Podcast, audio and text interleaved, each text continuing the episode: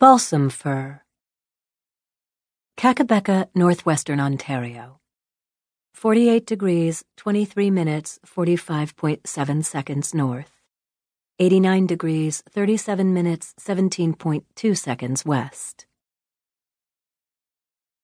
I stand on a stony bluff overlooking a valley filled with the textures and hues of northern forests. Blue green shades of fir needles, wind stoked flashes of brightness from trembling aspen and white birch leaves, spiky crowns of spruce trees, somber canopy gaps over the stunted trees of bogs, and thickets of young evergreens where wind has leveled older stands. I'm on a trail at the edge of one such thicket, a growth so dense that no person could pass without a severe exfoliation. A balsam fir tree overtops most of the crowd of young trees eight meters tall and about 30 years old. The fir's whole trunk is visible from the trail, and its location on an elevated bluff yields breezes that, in the summertime, gave me intermittent relief from the hundreds of mosquitoes that gathered at my mammalian blood buffet. A sound like fine metal work rings from the top of the balsam fir.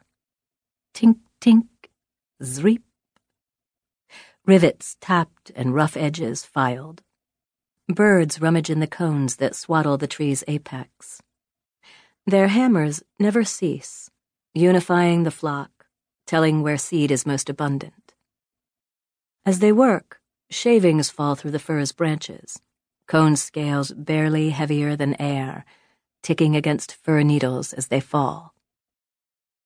In summer, the slate blue cones were clenched shut, Copious dribbles of resin kept away birds and squirrels. Now, in October, the cones have browned and the dried resin has fallen. Scales have eased apart to reveal stacks of thin, translucent paper. A flick of wind shatters the cone with a gentle snap and hiss. Then paper kites stream away, some carried high, others spinning to the ground.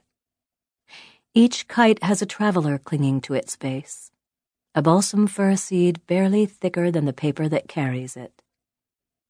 Although the seeds are tiny, they are dense with energy.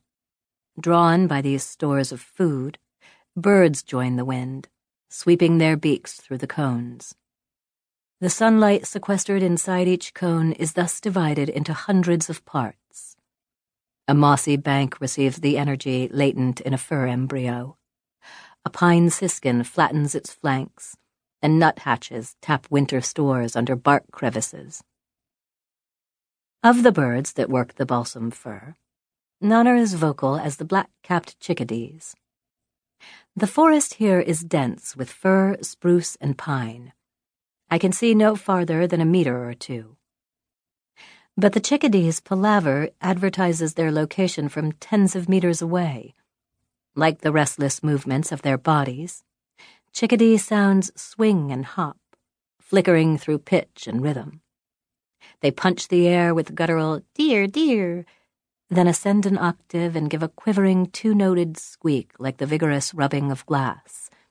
High jabs intersperse slurs. Then the voice drops to a throaty chickadoo-doo, the call that we humans used to give the species its name. In every season that I visit the balsam fir tree, the chickadees flock me. Whether they are assessing, greeting, or just passing through by chance, I do not know. Their inspection is thorough. One arrives and jumps its calls to the higher registers. Then half a dozen more birds gather around me. I freeze.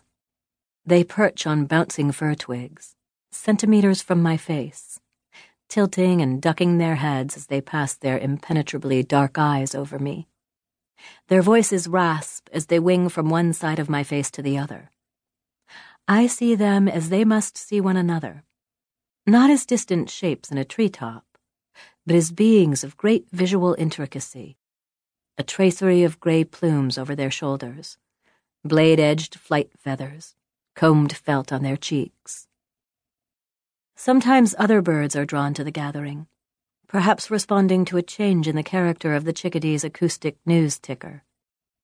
A northern parula warbler comes, then a magnolia warbler, and a red breasted nuthatch.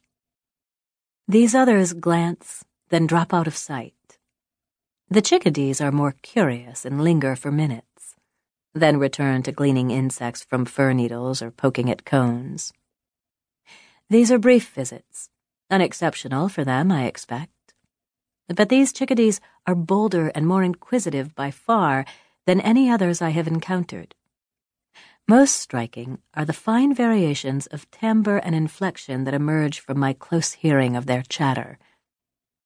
At this intimate distance, a seemingly single type of call, dear, resolves into many sonic variants.